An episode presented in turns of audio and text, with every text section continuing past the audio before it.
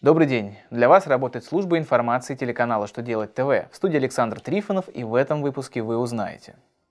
Когда в прибыльной базе по валютным товарам не возникнет курсовых разниц. Когда работодателя не накажут за принятие на работу бывшего чиновника. Когда можно будет оформлять закладные в электронном виде. Итак, о самом главном по порядку.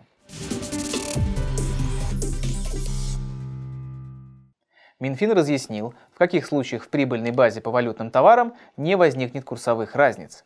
Ведомство напомнило нормы налогового законодательства, по которым во внереализационных доходах или расходах необходимо указать разницы курсов, возникающие от переоценки из-за изменения курсов валют или валютных обязательств.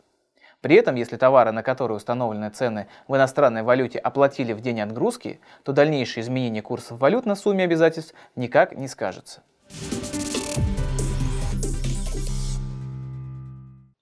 Верховный суд России пояснил, когда работодателя не накажут за принятие на работу бывшего чиновника. Незначительным нарушением могут признать случай, если работодатель составил уведомление о приеме бывшего госслужащего с нарушением формы содержания, но это не помешало контролерам получить все необходимые сведения. До этого Верховный суд сообщал, что нарушение по статье 19 пункту 29 Кодекса об административных правонарушениях нельзя считать малозначительным, поэтому от ответственности работодателя не освобождались, хотя суммы штрафов могли быть меньше минимальной. Штрафы за нарушение требований этой статьи для должностных лиц составляют от 20 до 50 тысяч рублей, а для юрлиц от 100 до 500 тысяч рублей.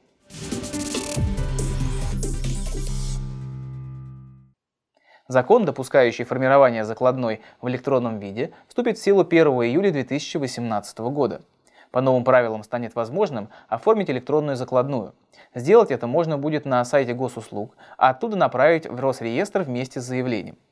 При этом документы нужно будет подписать залогодержателю, залогодателю и должнику усиленной квалифицированной электронной подписью. Если у сторон таких подписей нет, за помощью можно обратиться к нотариусу, который подпишет заявление, а затем отправит документы. Закладную в электронном виде разместят в депозитарии. Это условие, в отличие от бумажных закладных, является обязательным.